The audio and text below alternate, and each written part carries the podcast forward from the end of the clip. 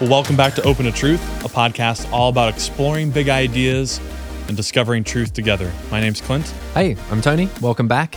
On this episode, I want to chat about free will.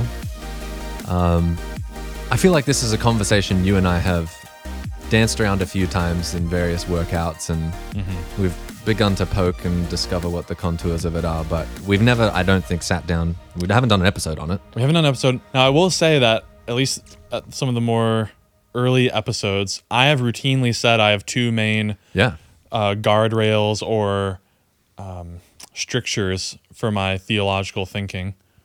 And one is that I do think that God is ultimately foundationally loving and that human beings have free will. Wow. Yeah, it's been you've considered it quite foundational. To the point where I will, if our theorizing about God leads us to reject one of those, then I just start to get like very uninterested and like it's pointless doing. Well, I want to press you on that later. Because you would find the fact that it would be uninteresting to you. I actually don't know if I believe. So we'll get there. But yeah, I was just hoping that maybe we could try to map out the territory of free will versus determinism. And I'd love to come at this from a lens of this is not going to be a systematic theology discussion. So like I'm not super interested in going through different verses in the Bible and what kind of picture does Scripture paint, because it seems to me like Scripture paints a variety of views. You've got authors that seem to point to these different understandings of free will or determinism. And people have tried to stitch it together. Yeah. But like just God hardened Pharaoh's heart. Yeah. In early Genesis. Yep. Versus God desires all men to be saved. Yeah. Later on. So they seem at odds. That's a whole separate discussion about how you might handle Scripture. Instead, I'd really like to focus on a couple of things. One is taking a close look at experience. Here we are having the human experience, and at times it certainly feels like we have free will. It's a way that we talk. It's a way we hold people accountable for their actions. So I'd love to talk about that, just the experience of it, and then I'd also like to tease out, like, philosophically, what would be the knock-on effects of adopting a view where free will exists or free will doesn't exist? What do you give up either way? What do you gain either way? And I'll say I've gone through different phases with this. So early on, would have been a strong proponent of free will. Then I swung into all my reformed stuff and went pretty hard on determinism there. Then I swung back out of that and went to Molinism and was again proponent of free will. And nowadays, to me, it's a bit of an open question. And so one that matters. As far as mattering goes? That's an open question. Okay. I'd like to find that out as well. Okay. Which is part of discovering what would the knock-on effects be. Yeah. Before I commit to a view, I'm just going to hold all of this loosely before the mind, try to map it out and see if we can reach some kind of consensus. But I'm expecting, and maybe we'll get to the end of this conversation, I'll still say, I'm kind of agnostic on it, not sure. So... And I'll say just my own caveat... Yeah. There's been just so much written about this. Oh, yeah. It's a timeless discussion.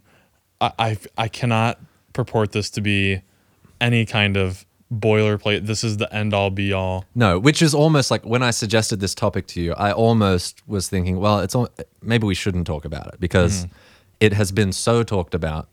We'll inevitably leave out an important filament of the broader storied discussion. Right. So. But on the off chance that one of you has been thinking about this or wrestling with this, I mean, if you're listening to this, it means you clicked on it and you probably saw that it said free will in the title. So maybe this will be helpful to you. I think most people would. I happen to think it's a fundamental existential question. Yeah. So hopefully it's of interest to you. It is of interest to me because it's an open question for me at this point. Would it help? I don't know what you were thinking about in terms of a structure. Should we start with trying to define the terms? Yeah. At least get agreement there. That's a safe debate. Well, I think what I like about this discussion is that that's typically not where you get conflict. It's just everyone agrees what the terms are. It's just which one's right. Sometimes you can really battle over a term. What's a right you know. Yeah, yeah. So determinism, let's see, how do you want to say it this time? It's the idea that whatsoever comes to pass had to have come to pass mm-hmm. through the causal effect chain prior to it. Yep. And yeah. And I think mm-hmm. Certainly on like a materialist worldview where all that really exists is particles bumping into each other at like billiard balls, that would be one form of determinism, but not the only sort. You don't have to be a materialist to be a determinist. You could mm-hmm. think, for example, that even, well, going back to the theism thing, even spiritual realities or mental realities, all of those, or if there's a soul, what's going on in there, mm-hmm. could all be determined, whether by God or whatever. But yeah, it's the idea that... I think it's in the Westminster Confession of Faith. It says something like, God has ordained whatsoever shall come to pass. There you go. Yeah. Yeah, yeah. We can wonder about the mechanics of that, but there's something about the mind of God having scripted, let's say, all events in the cosmos. Not only the protons, electrons, but the apparently free actions of people. Yep. Is that self-defeating? He hasn't determined his own actions. Did he determine his determining of it? Anyway, you know what I'm saying? I don't think all theological determinists would say that God himself is determined. Right. God is the only free agent. God is the only agent? This is where I wanted to go. Does determinism necessarily deny agency? Are we saying free will and agency are the same thing? It needs to be defined. Yeah, so let's tease it out. Now, agent is going to be more contentious. Okay. Than just saying free will, I think. Well, can you tease out the difference to me? Well, when I think about an agent, I think about a will, someone who is deciding. So to deny determinism would mean to say that actually not whatsoever comes to pass had to happen because of prior cause and effect chains. There's some flare up in the system that can send a billiard ball in a different direction that itself is unmoved in some way. There's something about this entity that doesn't have a prior chain necessitating every single aspect of it. Yeah. And so sometimes the locus of that has been a human soul or a will mm-hmm. or a mind. We can kind of conflate all of those for now. Yep. There's a locus of agency. The ability to direct one's will in a certain way that's uncaused, not uninfluenced, but uncaused. That, so to speak, I'm an I of sorts, that I would be in the driver's seat and able to do otherwise, and or am, in some sense, the source of the actions. Mm-hmm. Yeah, that seems like a clear... So I did use the term agency in my description of free will. Yeah. So sure, I mean, but I think some people, I don't know if a determinist would just want to like totally give over that term. Okay. But I don't know if it does too much work in the argument. All right. So is that a fair description of the two views? I think so. Or was it too jargony? Do we make it more simple? No, that's fair. That's fair. I just think, yeah, let's dive into then the felt experience of what our intuitions say about this. One reason that I have routinely said that that's one of my guardrails is, and the reason I would find a lot of things much less interesting is that it feels like one of the things that if I know anything at all, then this is something that I know. It's so near and dear to my experience that it would pull the rug out from under my entire epistemology maybe interest isn't the right word. Maybe I would still like have discussions and stuff if I thought otherwise. But do you just mean it would grieve you to give it up? It's foundation, like it would really upend the rest of the Jenga tower for you. Oh, it would. It's at the bottom of the Jenga tower. Yeah, right. It's one or two of those. It might be two. Really? It would be one, and then the whole thing would fall. surely and below it all. And maybe the tower that's reconstructed would have similar offices in there. Like, mm-hmm. It doesn't, just because I got rid of free will doesn't mean I have to suddenly think something different about abortion. Right. But I think it would change a lot. Yeah. So there's, okay. You're acknowledging that there's emotional resistance to the idea because of how disorienting it could be, or how much work would need to be done to rebuild a tower. I don't even know if it's emotional. It's, I guess, in the sense of I need to be very wary to just ditch this. Yeah, it would be very costly. Okay. Mentally. Yeah. Yep. To restructure the whole thing. Yeah. Where is it on your Jenga tower? Oh, this is what I wanted to quiz you on. Surely just your consciousness is the foundational thing. Surely that is bedrock for me. That's the table the Jenga tower is even sitting on. Okay. Well, I mean, because I'm conscious. Yeah. Of this, there cannot be any doubt. Yeah. That to me is the one thing that I cannot be wrong about. Okay, fair enough. That's the. But foundation. I'm not saying that about free will. I could be wrong. I could totally be wrong. Yeah. Yeah. Okay. I could remove that Jenga piece. I don't even know what it means to It's just supporting a lot of other bricks, right? Yeah, now. Yeah. Yeah. Okay. I thought you'd find that more cute, that little comeback. Yeah. It's the table. I'm sorry that I didn't. I did want it to be part of the tower there for a moment, but I'll go with your analogy. Okay. Yeah, the consciousness is the table. Okay. So it's foundational for you in that way.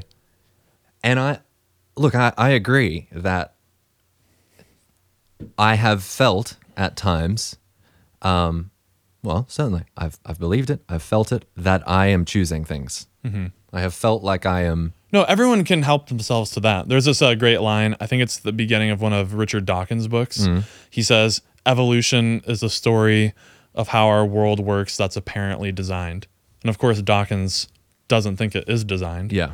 But it does strike you as apparently so when you look at it. Yeah. So the same can be said for everyone in the discussion. It's like, wow, it really seems like I have free will. Yes. But I don't. You know, if you're a determinist. Yes. For these and these reasons. Well, for some of these guys, like a Sam Harris, mm-hmm. who would be a proponent of a determinism of sorts. He doesn't think we have free will. Yeah. And I'm going to try to sort of channel my inner Sam for the sake of this discussion. So I'm going to say things I don't necessarily believe, but that's what we do here, just to try to tease it out. Sam is saying that although there might be, like you just said, the sensation of choosing, if you look very closely, you'll see that that isn't what's happening. Instead, what's happening is that you are, like you've said before, I am a thinking thing. And I think Sam would contend you are a sensing thing. You are not what you sense. I am not smell. I am not sound. I am not thought. I am the space in which all of those things arise. And so, in the case of decision-making, I am also the space in which intention arises. Intentions are things that arise just like clouds in the sky, just like smells and sights. They arise and they pass away. Sometimes they result in action, but even the thought, I will do X, is something that arises. And so the claim is that if you look closely enough, you can't ever pinpoint where exactly the choice is being made. You can only ever discover that a choice has been made once it presents itself in consciousness. Does that make sense? I'm not sure. I think... I mean, you can disagree, but did I outline it okay, or was I confusing there? I think so. Sorry, part of me my eyes might have glazed over because I was preparing my own response, so I apologize. That's all right. But I do trust that you described it well.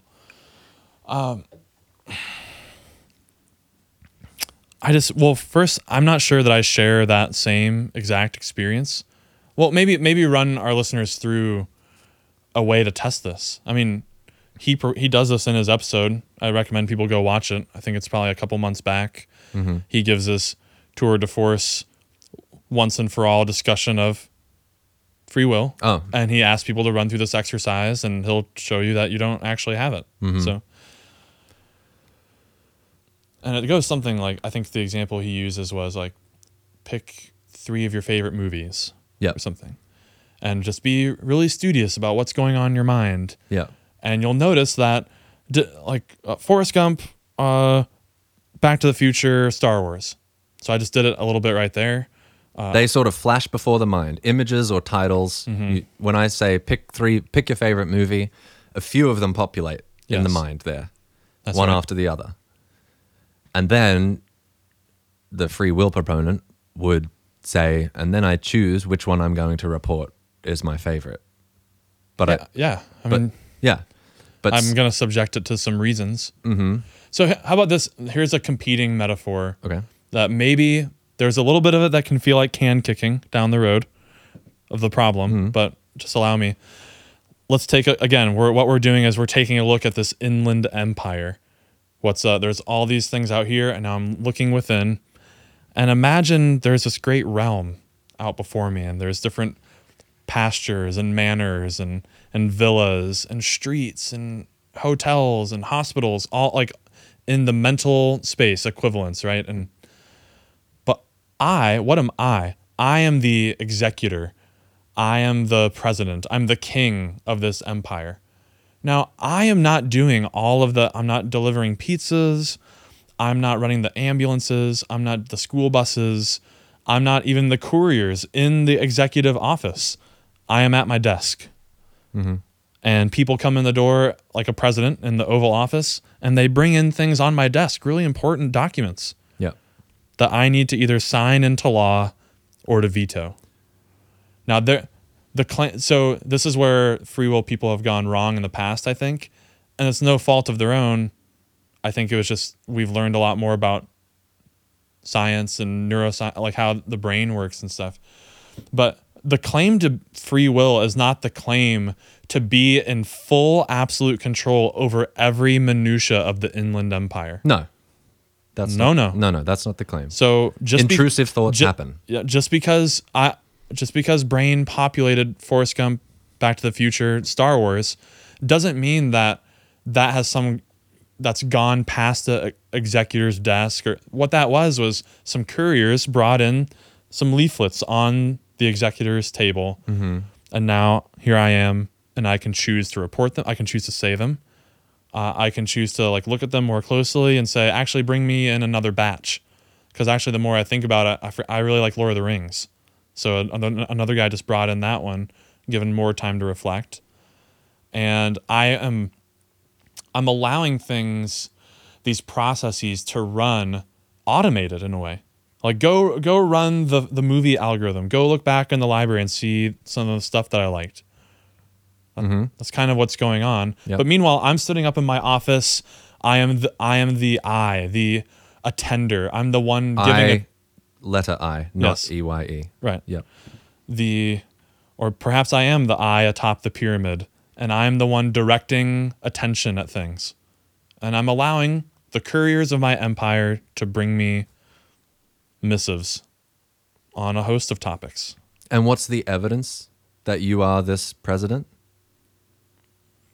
Well, that to me is a metaphor that describes my lived experience. That's what it feels like to be me.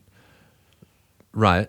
I think Sam would say if you look closer at your actual experience there, It depends also, just to be clear, and I don't, because I'm worried that something might be smuggled in. Okay. And just if our listeners have the patience to maybe hit the pause button at that part in the conversation and go back to consciousness.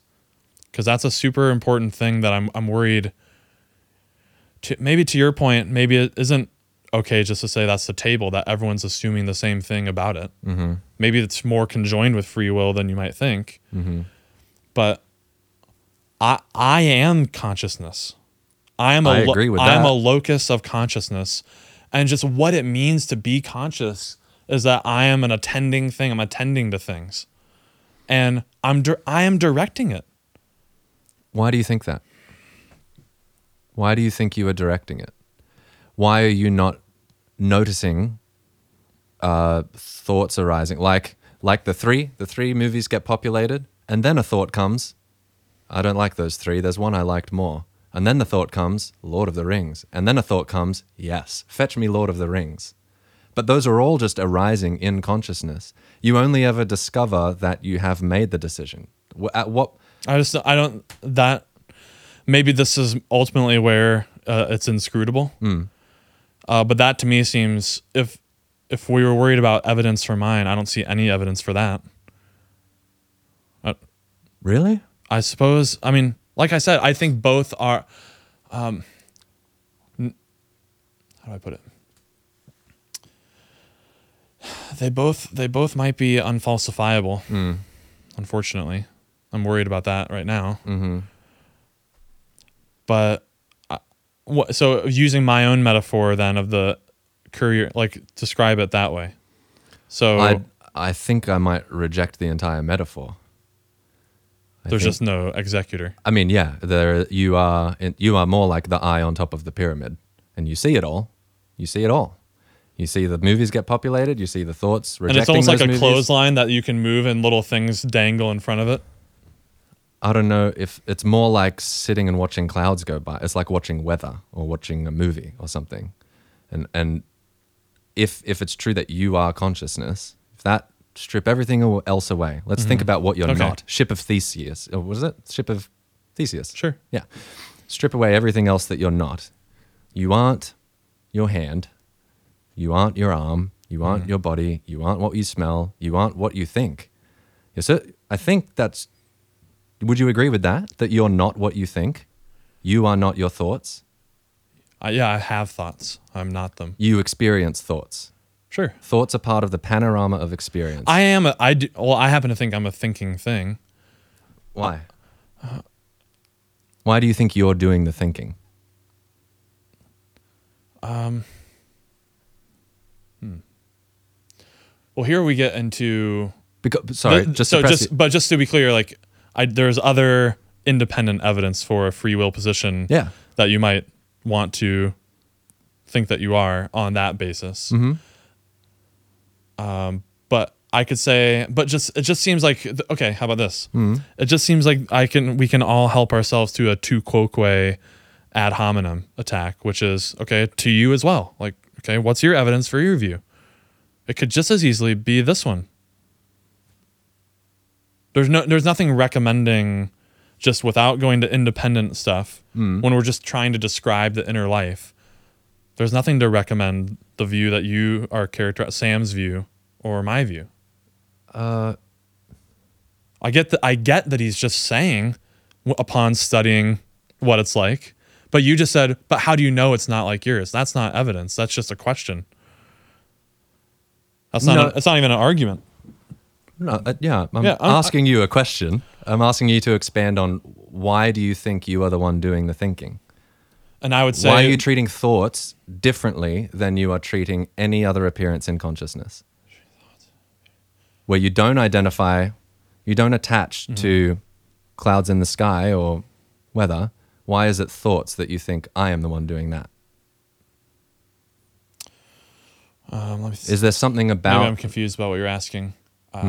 I think that all the appearances can be such, like the courier brings it before the desk. Mm-hmm.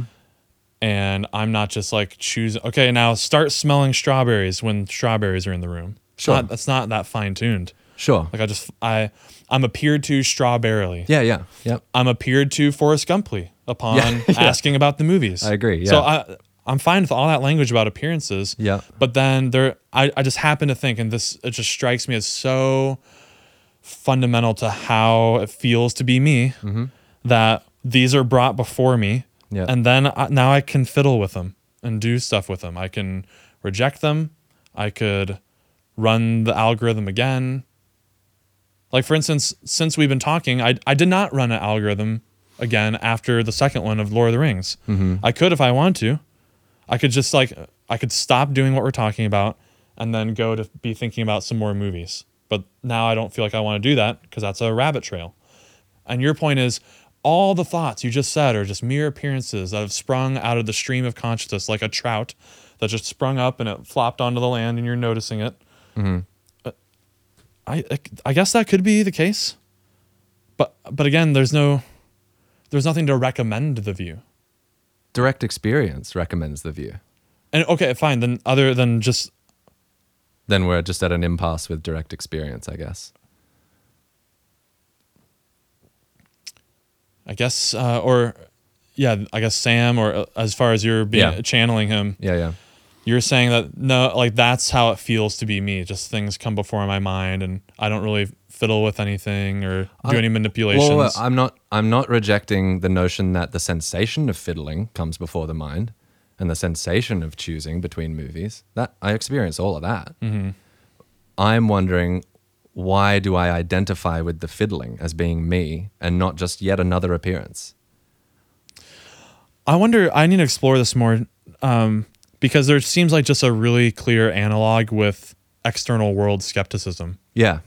That no really serious thinker is an external world skeptic. I'm sorry. Right. And so, because it's for the same reason that I'm trying to articulate now, is that it's just properly basic, you mean? Maybe that, or there's nothing that actually like recommends it. I get that you can just say it's possibly the case that it's this way, or it appears to me, but,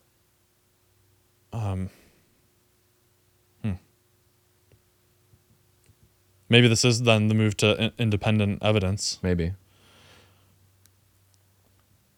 What is the independent? So yeah, just to be really clear. So I'm saying that I have executive control. Is that a helpful phrase when I say that? I know what you mean by that.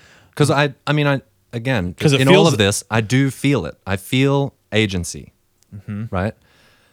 But when I look very closely, I see that even my feeling agency is an appearance in a more basic, a more prior condition of consciousness.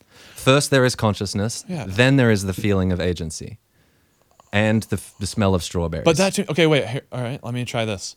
I guess maybe I would agree with that also. Like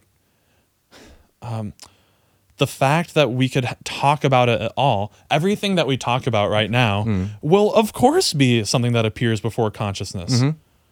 But that doesn't mean that's all that there is to be said about it. Like that's the terminus of the explanation. Like, oh, well, you can't say anything more about it. It's just an appearance. Well, I know everything. Well, Forrest Gump was an appearance. Everything's an appearance.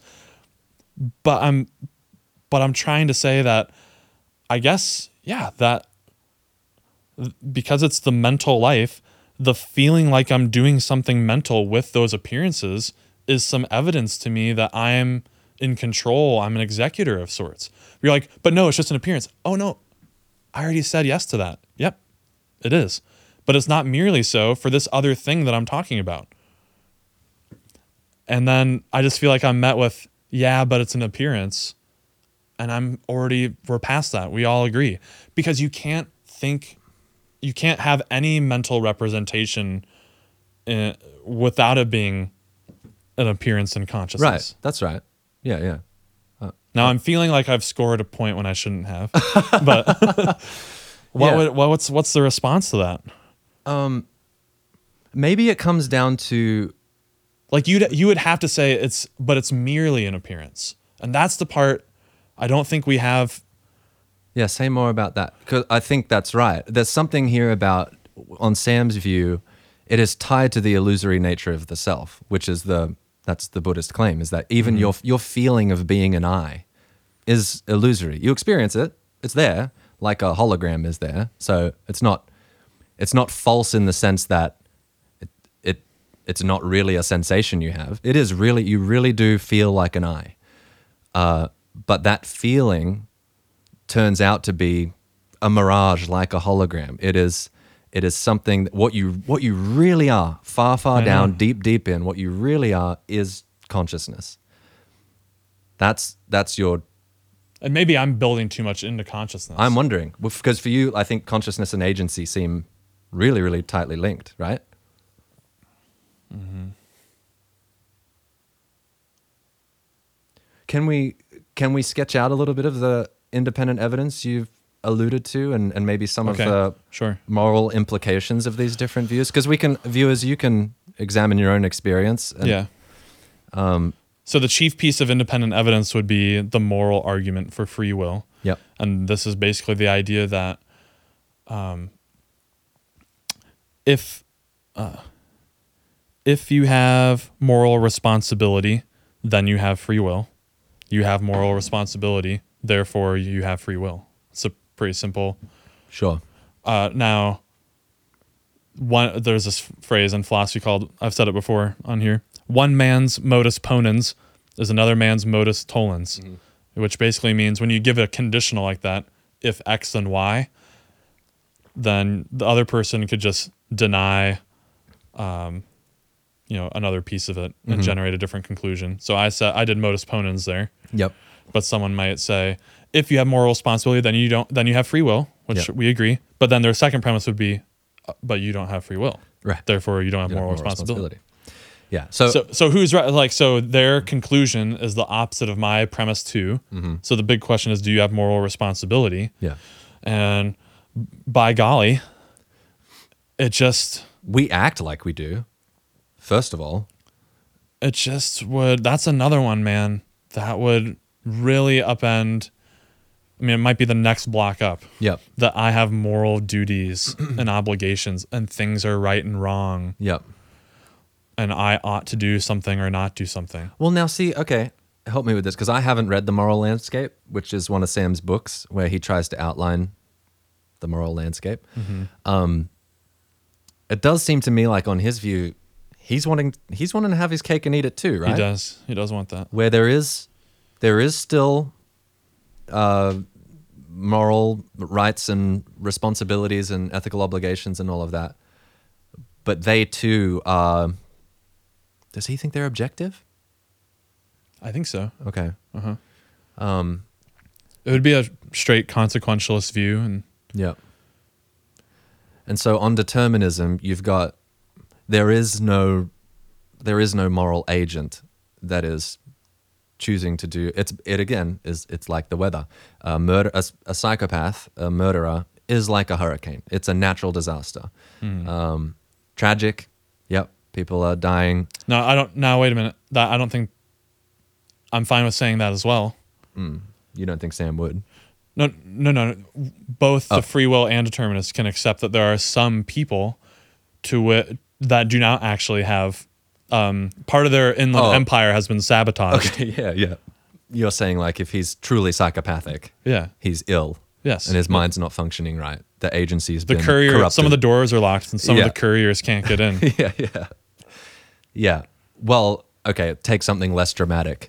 Somebody who's not psychopathic but still makes wrong moral choices or does things we would consider evil. That should be treated in the same way that we think about a natural disaster, which has implications for how you would think about justice and the justice system there, because suddenly if nobody is blameworthy and nobody is creditworthy or praiseworthy for the good that they do, on that view, it would seem like to punish somebody for an action that they were determined to do seems unjust. Instead, you might want to try to, following the weather analogy, redirect the hurricane, rehabilitate, fix the. Well, I've heard Sam talk about this that we need a big rebranding project with criminal justice then, because on his view, you're right. Yeah, it does not make sense to describe it as a punishment or a retributive. Mm-hmm. It's just your hurricane is blowing everywhere and it needs to be. Contain it in a cell. Maybe in a jail. And it would be better for everyone if you were not this way. So we're going to put you through some rehabilitation things. Yeah. And that's fine. And someone with a robust libertarian view of free will might want that as well. Mm-hmm. Like that. But but those two cases, I'm even less worried about those as much as you or I and the listeners who are not psychopathic and totally broken. Maybe all of our empires are a little bit sabotaged. But, yeah. And I almost want to leave out the legality piece too, and like how do we run the system? Yeah. But just straight ethics alone, regardless if I was found out and arrested, it's wrong of me to punch my wife in the face. I agree. Okay, we don't have to be patronizing to go through all the obvious moral claims, but maybe it's helpful just to make it stick. It's wrong for me to incessantly yell angrily at my son, who sometimes needs love. Mm-hmm. It's wrong to put my cat in a burlap sack and tie it and light it on fire. Yeah, everyone agrees with that. Sam agrees with that. He's just saying... I don't know if I like how he gets there, but... Even your sense of that being wrong, you had no control over. It just, you are appeared to wrongly when you think about punching your wife in the face. And then, so describe how that went down, like from me not doing it to doing it on Sam's view. And there's no executor. Sorry, from just me sitting here, and then I'm going to punch my wife in the face later. Yeah. That happened in the future. Yeah. And now describe how it gets to that moment on Sam's view. You're not going to like it. Okay. But I will describe it. On Sam's view, you're sitting there and you are having the sensation that you're sitting there and anger is aroused in you. Suddenly anger is present in consciousness, along with an intention to move your body in such a way that you'll punch your wife. And on the heels of that intention is a sensation of deciding or weighing, shall I not do it? And on the heels of that is the appearance of a decision to do it. And then comes the punch, and you experience that. So I said you wouldn't like it. You're right. Yeah, you're right. I know you didn't. Got upset during it. You didn't. I know you don't like to hear that they're all appearances, but I think that's what it comes back to. But again, maybe we need to tweak it, because I agree, there are mere appearances. That's what he has to say. They're merely appearances. Yeah, how much are you loading in... Merely. Yeah, because it's just distinguishing it from my view. Because I would agree that it's an appearance. I was trying to, maybe it's unfair, but it seems fair to me. I'm trying to disarm this view. Yeah. But because I think a lot of capital is being like, well, but it's an appearance, and that's the big nugget of truth. I'm like, oh, well, I'm going to take that away from you, that big nugget, that revelation, because I also think it. Yeah. That fits into my view also. Yeah. Anything mental is an appearance in my consciousness. Yeah.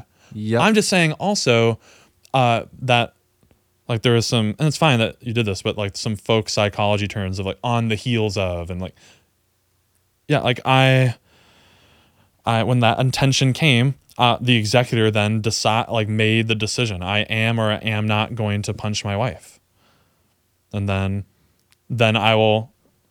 my body will respond in turn. Yeah, so and there's nothing about the story you told that would recommend the view. It's a possible view. It could be true, but just telling the story is no evidence at all. And you might say, but you telling your story is no evidence at all. Yeah, but my evidence is that, man, it's really wrong to punch my wife, and now maybe it's where this is where we need Sam or someone to step in and say how their view can make sense of moral requirements. When your story was snapshots of a movie and I'm punching. Yeah, sure. I don't know that. I don't think you can. I mean, most people don't think you can. He's relatively on an island. Hmm.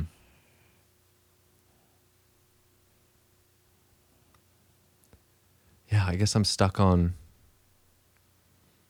your evidence of this executor. I guess you just have the sensation of it.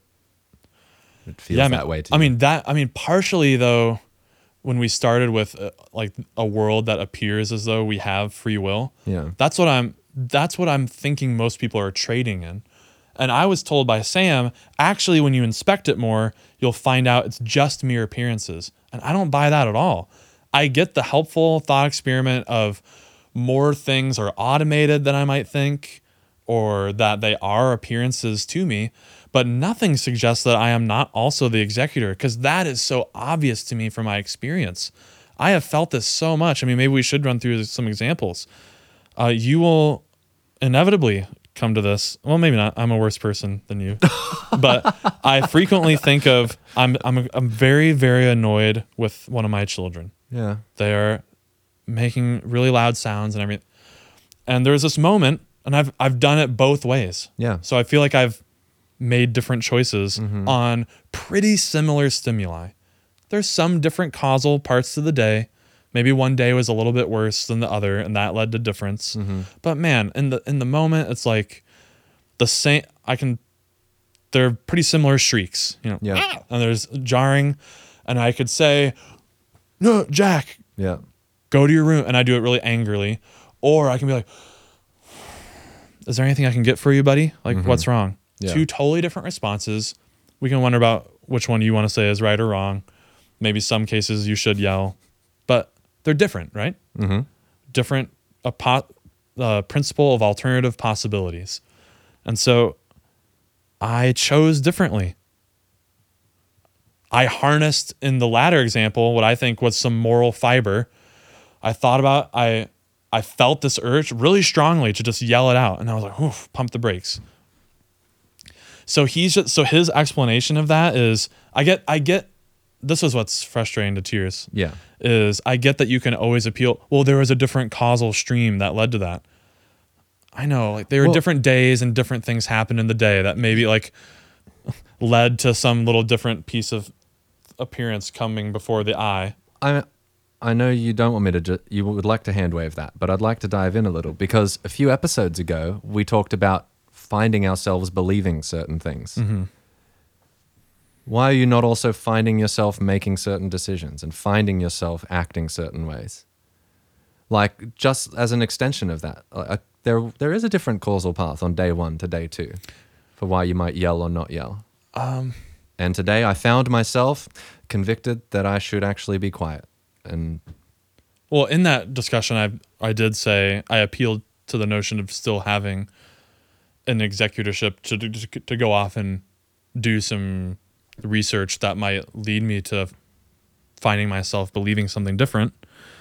But I've had it go a third way too, mm-hmm. where very angry, remember the Lord and Jesus and morals, yeah. and then screw that and still yell because it would feel good. Okay. So, I mean, yep. Can I push you one further? Because this has been I hope you have a silver bullet for this, because it would help me. Okay. What do you make of the argument that you can only, I don't know, or you do only ever do what you think is, I need to be careful in how I phrase it. I want to say, you should have my revolver cocked and ready for my silver bullet. I know. I'm worried if I'm not careful with how I phrase it, I'm not going to clearly articulate the problem, but I am only ever choosing my self-interest. So in the example, it's going to feel good for me to yell at Bubby or whoever. Yeah. So in this case, I'm going to do the yelling, despite it being wrong on the grand scheme. I shouldn't have yelled here, but there's some pleasure that I want. I'm going to do it. Now, in the other story, mm-hmm. I'm sensing that if I yell at him, I'm going to then feel guilt. I don't want to feel guilt or shame. I want to feel virtuous. So I'm going to display patience today. In both cases, you're just trying to feel okay. You're trying to seek the good, whatever that would happen to be, whether it's the pleasure of yelling at him or it's the pleasure of avoiding guilt and feeling like I was virtuous. And thus, whatever my brain happened to populate that convinced me in that moment that this is the good, then I will just do that. That's all you ever do, is what you think is best. That's all you can ever do. Is it just a word problem, or is there an actual problem there about us only being able to can we ever really be selfless? Because even our virtue, even our selfless acts, for me, if I really look at it, come from a sense of, I will feel better if I am selfless. I will either feel like I did the right thing, or I'll feel more virtuous. And maybe, or it will satisfy the empathy I have for this person. It will scratch my compassion itch in some way.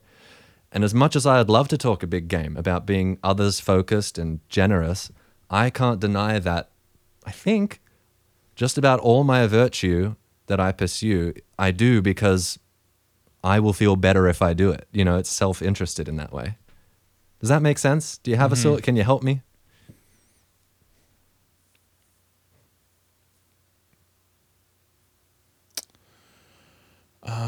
And just, can you put a finer point on how that's a problem for my free will view? Maybe it's not. But in what sense is there... Do I have... What you're describing is psychological egoism, as far as I'm concerned. Okay. Which egoism is yeah, basically acting out of self-interest, the I. Yeah. And you're not, it's not ethical egoism. You're not saying it's always the right thing to do to act out of self-interest. But it is all it's psychological. I want to say it's all I can do. And in that sense, maybe we get to the freedom thing. And a lot of people would agree with you. I mean, that's a view. I can't do otherwise. And so in what sense am I free to do otherwise? Where is the freedom if in every circumstance I'm going to... At least, and just to be clear, it's at least like what seems to be good to me available at that time. Yeah. Not on the grand scheme. Not in hindsight. Certainly not. No. Yeah. No. Just in the moment.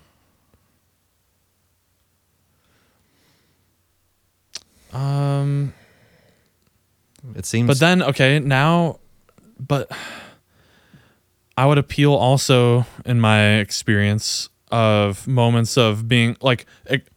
That was the yelling at the children example is a very momentary in the heat of the moment sort of thing. And there's a lot going on in that little span of time. How about these more protracted decisions too? Man, the longer time, I even kind of shot myself in the foot with a shorter time frame example. But some of these really protracted decisions, I think it starts to get even weaker for the determinist. Because the longer you have to deliberate on something. Yeah. And again, it's the Sam arbiter have to give a whole story about that word even. Like we have to deconstruct deliberation. Yeah. Well, that word does not mean what we think it means. Yeah. You appear to be deliberating, but really you're just watching a long movie about you thinking you think you're making different arguments to yourself. Yeah. I just find it a very bizarre, not descriptive at all of my lived experience. I don't feel compelled in any way to endorse it. I mean, thinking about where to move, dude. Like, what? Let's take that example. There's so many factors that are going into it. I'm really sitting here and weighing options and running a cost-benefit analysis. Again, I understand that everything that I'm saying can be, but it's just an appearance. But you don't have evidence for the just. And you might say, but you don't have evidence for the executor. Ah.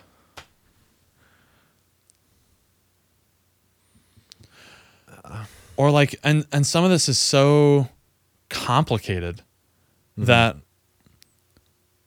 the processing that it appears that I'm doing just has this texture that it's not just movie watching. I mean, I think fellow writers that are listening, or man, maybe it's different with music and maybe that's a different sensation, but like when I'm crafting a sentence in my writing, I'm really wondering about like which word should I use? And sometimes I pause and I run a roll. I run a little courier, go find me other good words. And I'm stuck there for a little bit. Yeah. And he brings some like, oh, that's not going to work. And I reject it. And there's all this vetoing going on that... Yeah.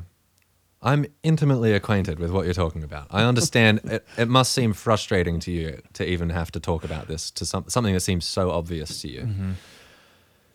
I'll say this about the psychological egoism piece. Now, I think there's something to noting, I don't know if this does any work, but like first order and second order desires.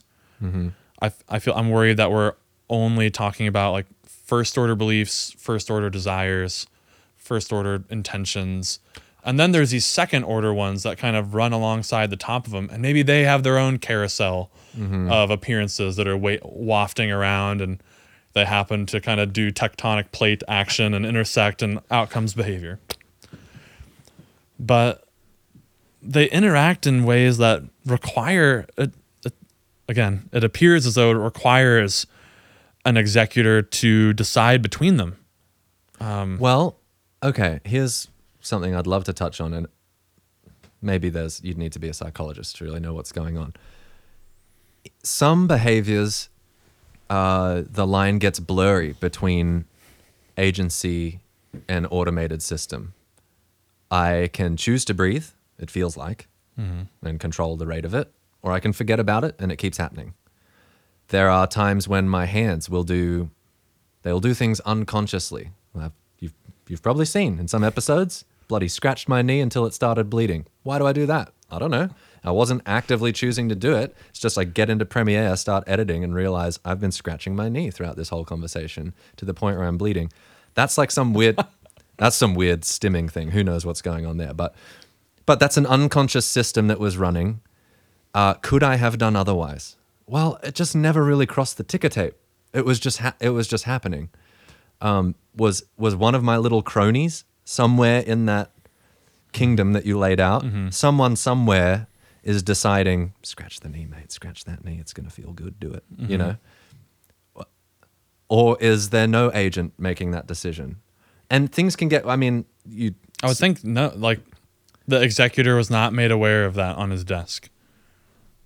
And it was happening. It was, that is like weather, you're saying.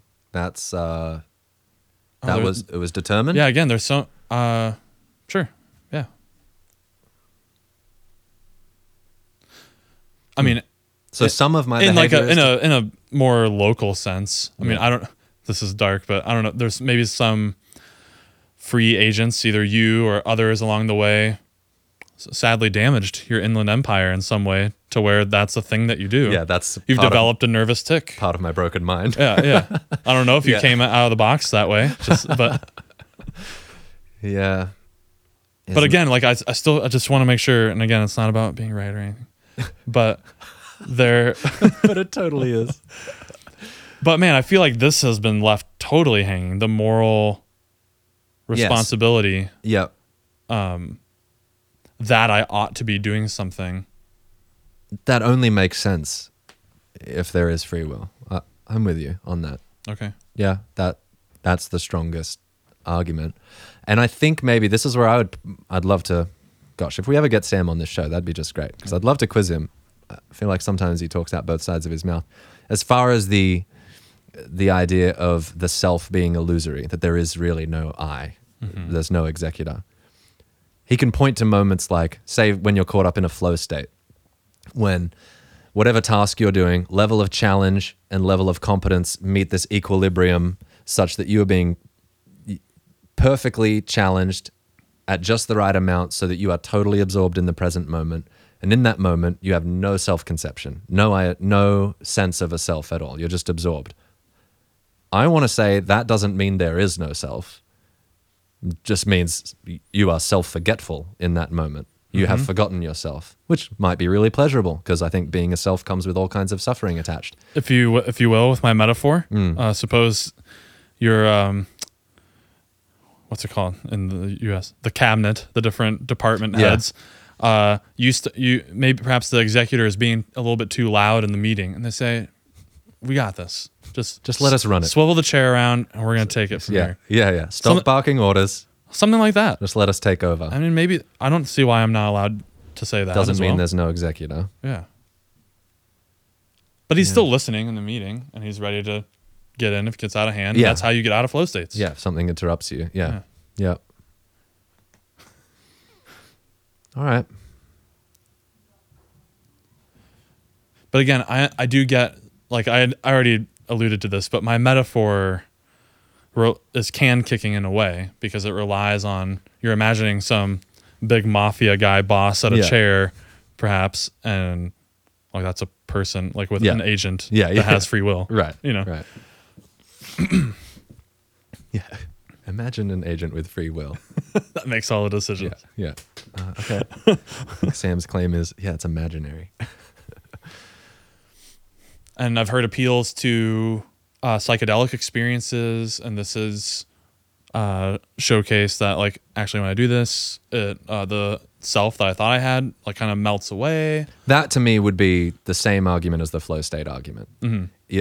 On a psychedelic state where you experience an ego death, death of the self, any conception of I. The default mode network, the part of your brain that's responsible for constructing the sense of self, mm-hmm. activity stops there, like it does in intense meditation or in flow states. Mm-hmm. And if one of the couriers comes into the executor boardroom and hits him over the head with a brick and he's knocked out for a few hours, I don't mean the school bus isn't still running. Yeah. It's all still going. yeah. And he's just kind of like out for a minute, and I'm just, again, I think, if anything, that's evidence that the self can be, they would say, transcended. I think the self can be forgotten. The self can be temporarily ignored. And it's very pleasant to do that, I think. which is why we like flow states. It's why we like to play games that we get absorbed in. We lose track of time, and in that we lose track of our suffering. We lose track of where we are in space. We're just not paying attention to it. We're not attending to it. I would also say perhaps an independent argument would be the persistence of the self over time. I have this extremely strong intuition that I am one and the same person that I was when I was born. Man, do you? Yeah. And I've obviously changed, but... That's less clear to me. Come on, dude. No, it is. I mean, I understand I have the memories. I have all the memories. But and denying it would mean maybe a big lie for our legal system. We'd have to adopt an as-if scenario. Yeah, I see. Where, like, inheritances and, like, I mean... ownership of property. You don't own it anymore. Tony Allen of 2013 did. This isn't your house. That guy bought it. You know, he doesn't exist anymore. Yeah, okay. No, I don't want to go there. No, you're right. No, but that's not a reason to reject a metaphysic. Well, I know. It would cause problems for how we do things. Yeah. But it does try to show something a little bit absurd about it. The only thing I can point to as being, maybe not the only thing, I am so different than 5-year-old Tony. Mm-hmm. You know, just in almost every way, I am extremely different. But not what you actually are. And this is where now we're getting into dualism versus materialism. And I think you are a simple thing. Mm-hmm. You are not complex. You're one isolated unit. That's a soul. That's consciousness. That's free will. He likes to sneak them in. You like to smuggle the free will in with the consciousness as being that's what a soul is. That's what a person is. Is that right? Because I'm sympathetic to it. It's attractive. Yeah, and I get that I might be betraying my thing from earlier about whether free will is in the Jenga tower or the table. Yeah. But I do think like I only have free will because I'm a conscious agent. It's the immaterial part of me that has the free will. It's not a biological thing. Yeah. It has to be. That's where. And frankly, if we can just be frank here. We can, I think. And I don't want to impute any intellectual vice to Sam, but I do think that I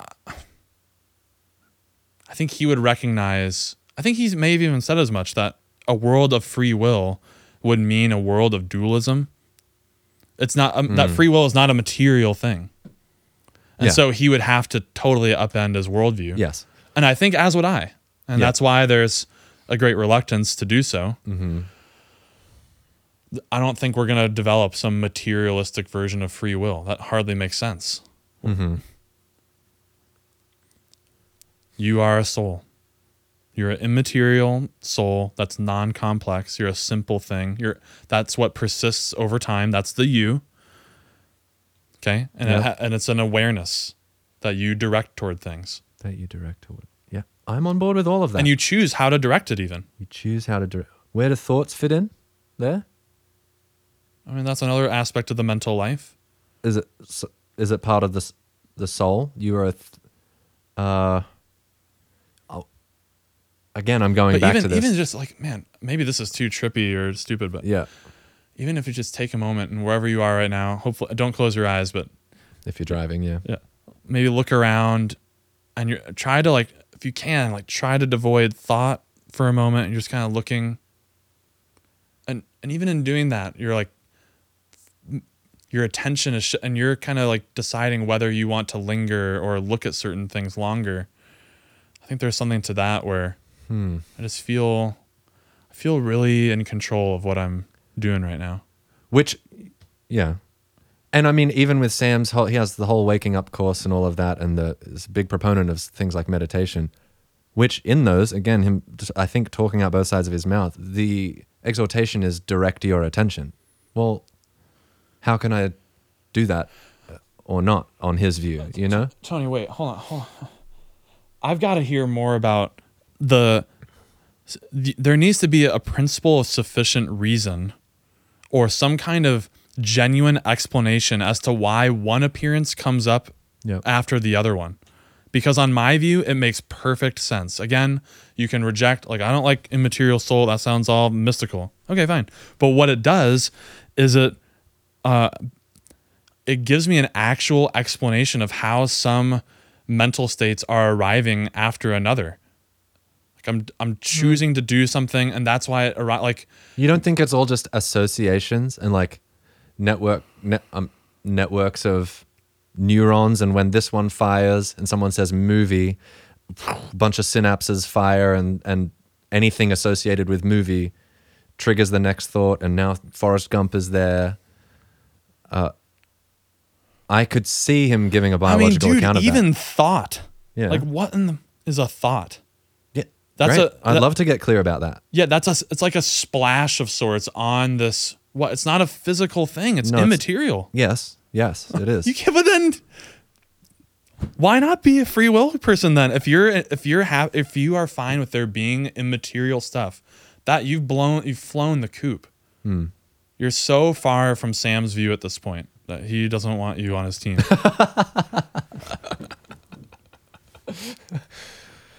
I mean, then it just, why not help yourself to this really powerful tool of explanation for why things happen? How, like telling the story of how I came here today makes so much sense when I can use volition. Yeah. And like I had purposes. I wanted to come. No, your brain, it just sent you this wanting to come, and then wanting to find keys, and I'm just watching this movie of wanting to do stuff. Like, again, I said at the beginning, it's a possible view. That's possibly true. But it flies in the face of lived experience. It doesn't account for moral responsibility, which seems like just patently obvious that we have that. Again, it's not, it could be wrong. That could be wrong too. Maybe we don't. But boy, it really strikes me as true. And the persistence of the self over time, to me, are three really strong reasons to think it's real. And for you, the self... it's also the Imago Dei. I would lump that in also. Sure. How is the self related to memory for you? Ooh. Well, again, I view the brain more as like it's a machine that the executor is able to use, the soul, the free will, and...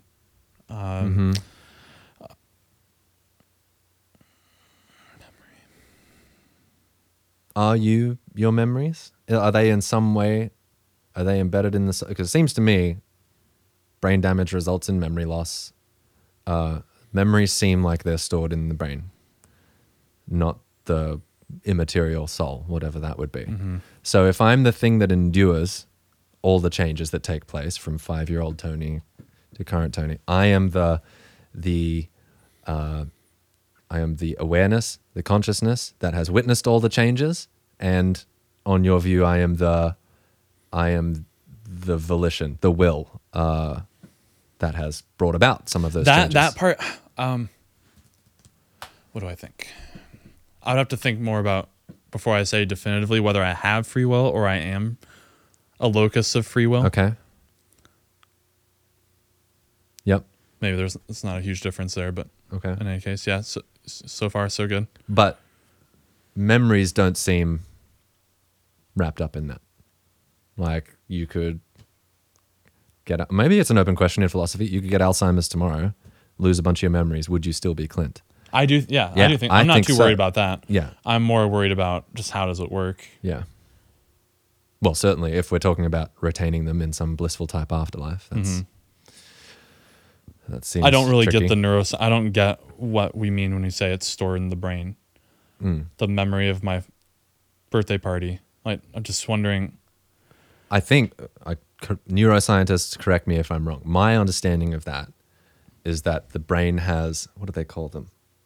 Symbols, which would be collections, patterns of neurons that can fire that are associated with particular other patterns of neurons firing.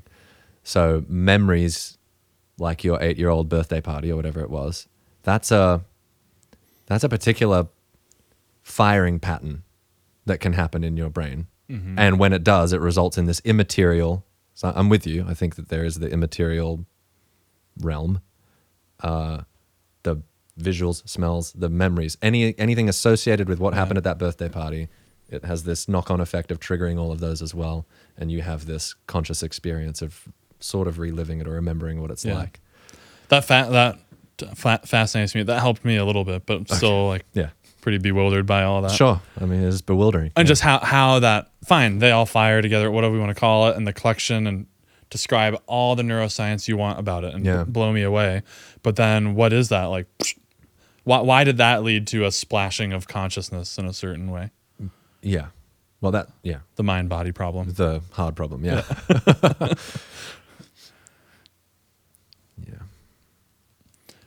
But I mean, that trilogy of arguments. No, you got some strong points there. Yep.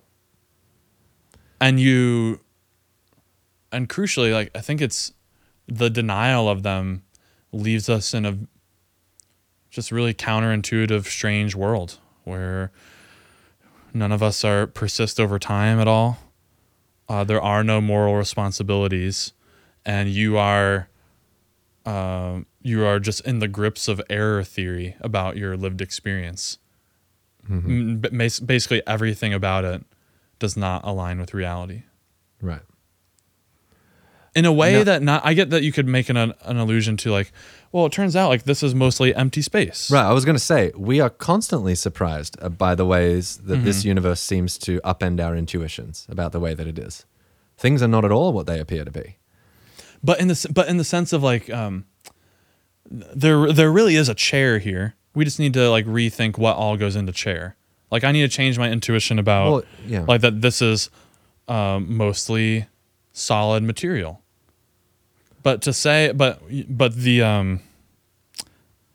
free will argument is going a step further, similar to the skepticism of the external world. It's like, oh, the chair is not really there. There's not really an eye. There's not really an executor. Like, well, maybe is it semantics? Because, like, the chair thing, chair is just, that's a noise we make with our mouths to refer to this particular pattern of energy and particles. Is there actually a chair there? Okay. Well, it's useful for us to use the word chair. We all know what you mean by chair. We all know what you mean by free will. Is it really there? Well, in the sense that we act like it is and believe it. You've moved the needle for me. Okay. Yep. You've moved the needle. You don't feel as confident of being on the fence. Or... Yeah, I'm less in the middle of the fence now. Okay. I've got to chew on it more, but I just wanted some help mapping out. We just got at the end there, and I know we're running even longer than the last one, but oh jeez. You were tiptoeing on something about, like, does it matter? Oh, yeah. We started with that, like, yeah. And you kind of made it sound like maybe it doesn't matter too much. Well, hey, we act like we have free will, and we all talk as though we do. We use words like deliberation and planning, and yeah. Okay, can we just keep doing what we're doing? And it's an unsolved mystery. Well, this is again one of the things I see with Sam a lot is, and I don't think this is a gotcha. I think he recognizes this, that in all of his conversations, he references, I did this, I think this, I do that. Even though if you press him, he would tell you there is no I. But it's a useful fiction. We know what we mean by it.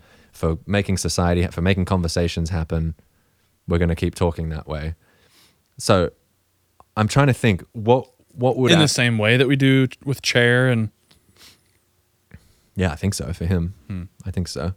So, like, I don't think he's suggesting that we all change our language and don't refer to I and never acknowledge that it seems like we have free will. I think as far as how you go about living, it's going to be the same way you have. You're going to feel like you're making decisions just like you always have. Just know that that's not really what's going on, I think is his point of view. And I'm wondering, why is this useful to talk about? Why think about it at all? Is there something gained by adopting a determinism? Is if I were to just load the determinism cartridge and now that's my worldview, that's my Jenga tower, I really believe that. What about the texture of my life is different now that I hold this view? Is there something to be gained by being persuaded by Sam? Yes, I think. I mean, well, here's a change. You can determine whether it's a gain. Yeah. I think it cuts both ways, unfortunately. But it has everything to do with the moral aspect. I think so. And again, I want to say, give him, viewer, withhold your judgment on Sam's response, because we didn't really offer that. I don't want to put. I just don't know it super well. Yeah. But apparently, he still thinks you can have your cake and eat it too, and be a determinist and moral responsibility. Mm-hmm. But let's just imagine for a moment that you don't have that. Then I could see you developing, of course, not by choice, a certain amount of empathy for people who find themselves in a mess of wrongdoing. Like we said, with the finding ourselves believing certain things a few episodes ago, suddenly you have a little more compassion, potentially. The people flipping you off in traffic, the people who steal money from you, even those who do far worse and really harm your family, they had no choice in the matter. Yeah. And this is just a result of a cruel, random universe of little particles of electrons slamming together. Mm-hmm. And this is what happened. That does stink for you that happened, the harm. Yeah. But console yourself that no one was really out to get you by their vicious evil, which on my view, I do have to take that on, that there is genuine evil directed at the good, right? Yeah. Yep. Now, what I also gain that you miss out on is robust beauty and love that's volitional. It's that, Okay, so that I experience the agape love of my wife, who cares for me despite my misdoings. Mm-hmm. I get the thrill of knowing that she really chose to do that. Yeah. And was not just an automaton or robot that is participating in apparent wishings. Yep. So you live this, and the full-blooded, convinced determinist enjoys a life where he's neither slighted nor loved. Yeah. I can imagine that. Maybe this cuts both ways, same thing. I hear this all the time from theists. God is in control. God is in control.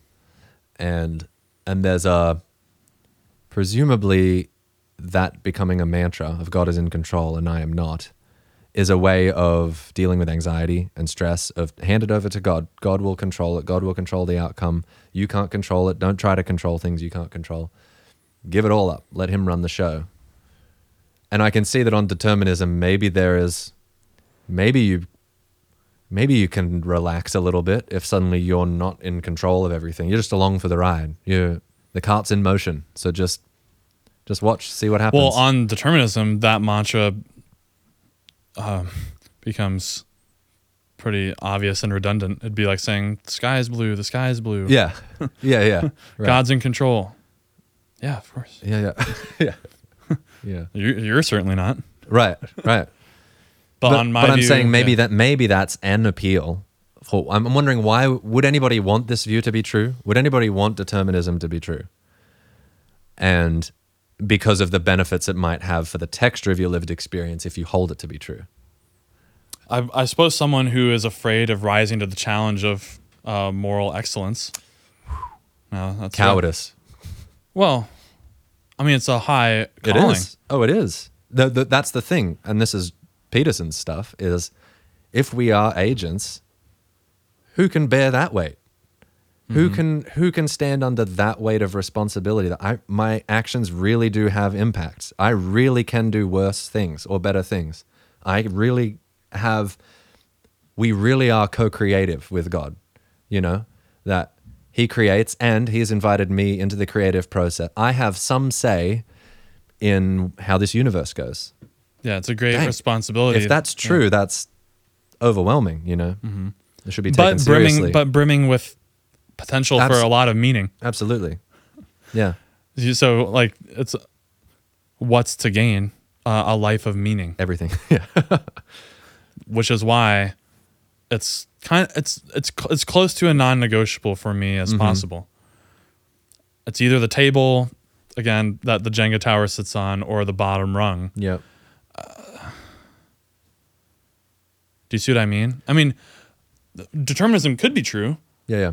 And perhaps one day I'll be convinced in it, and I'm sure I'll probably still have some other discussion. So I shouldn't phrase it as interested.